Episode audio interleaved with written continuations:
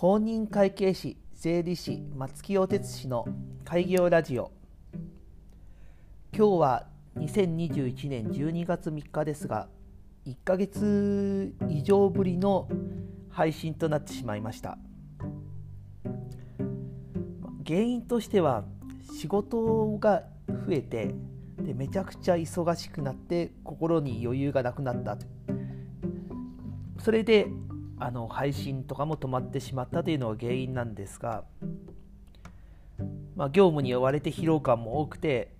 まあ、余裕がなくなったというのが原因なんですけれどもここで一つ気づいたことがありました。この気づいたことはこういった忙しくて何もこうやる余裕がないっていう時でも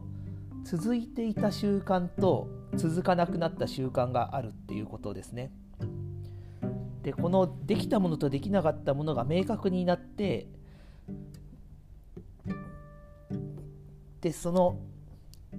なったんで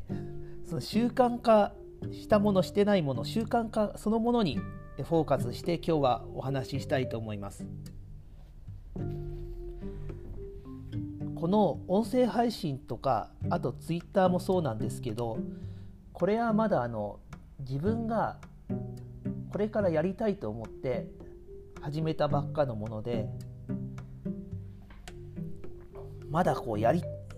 やんなきゃいけないっていうあやんなきゃいけない。自然も自分の中でやらないと気持ち悪いっていう段階まで習慣できていなかったですし10月やっていた時も毎日配信するとか、まあ、休んでも1日とかそういった段階まであの密度が濃くなかったですね。気が向いたらやるなるべくやりたいからやるといったぐらいのペースで続けていたと思います。その他にもこの忙しい中で途切れた習慣としては本とか本を読むとかあと勉強するとか毎日の反省をしてこう書き記すっていうこともやっていたんですがこの忙しい時期には止まっていました。これもあの毎日の習慣やではなくてにはあの習慣づけられていなくてまだこれからやりたいっていう段階のものです。それに対して自分ができたものっていうのは例えば日記を書く。そして朝運動する。そういったことはですね、まあ、朝早く起きるもそうですね。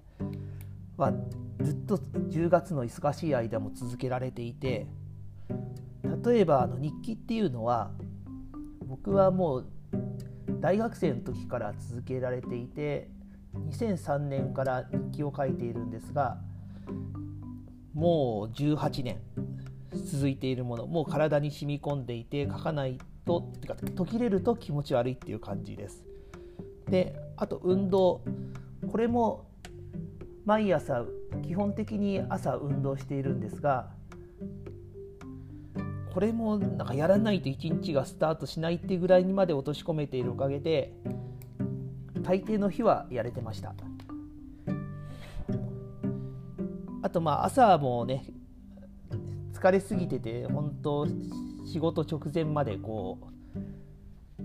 寝てるっていう日以外は日以外は結構早めに起きれていたと思います。まあ、これらっていうのは例えば日記とかもさすがに書けない日もあるんですよ。例えば書けなくて白紙にしたとしても次の日もしくはその次の日には全部まとめて書くとかそういったことができていました運動も朝時間なくても、まあ、夜やったりとか、まあ、1日休んだりぐらいはありましたけども基本的に続けられたこれは長期間の習慣化されていてやらないと気持ち悪いっていう段階までいったからですね。で、まあ、そこまでいってようやく習慣化なのかなとちょっと思ってます。忙しくても歯磨くと同じぐらいに当たり前にできるっていうところまで身につける。これをまあ目指していきたいですね。でこれから今12月に入って少し一瞬余裕ができたんで改めてやりたいことのをリストアップしてこの音声配信だったり Twitter だったりあとは勉強とか事業計画とかそういったものも余裕のある時こそ毎日継続してちょっと気を張って続けていっていきたいと思います。習慣化したら楽なのは分かりました。だからまず習慣化したいと思います。今日も一日頑張っていきましょう。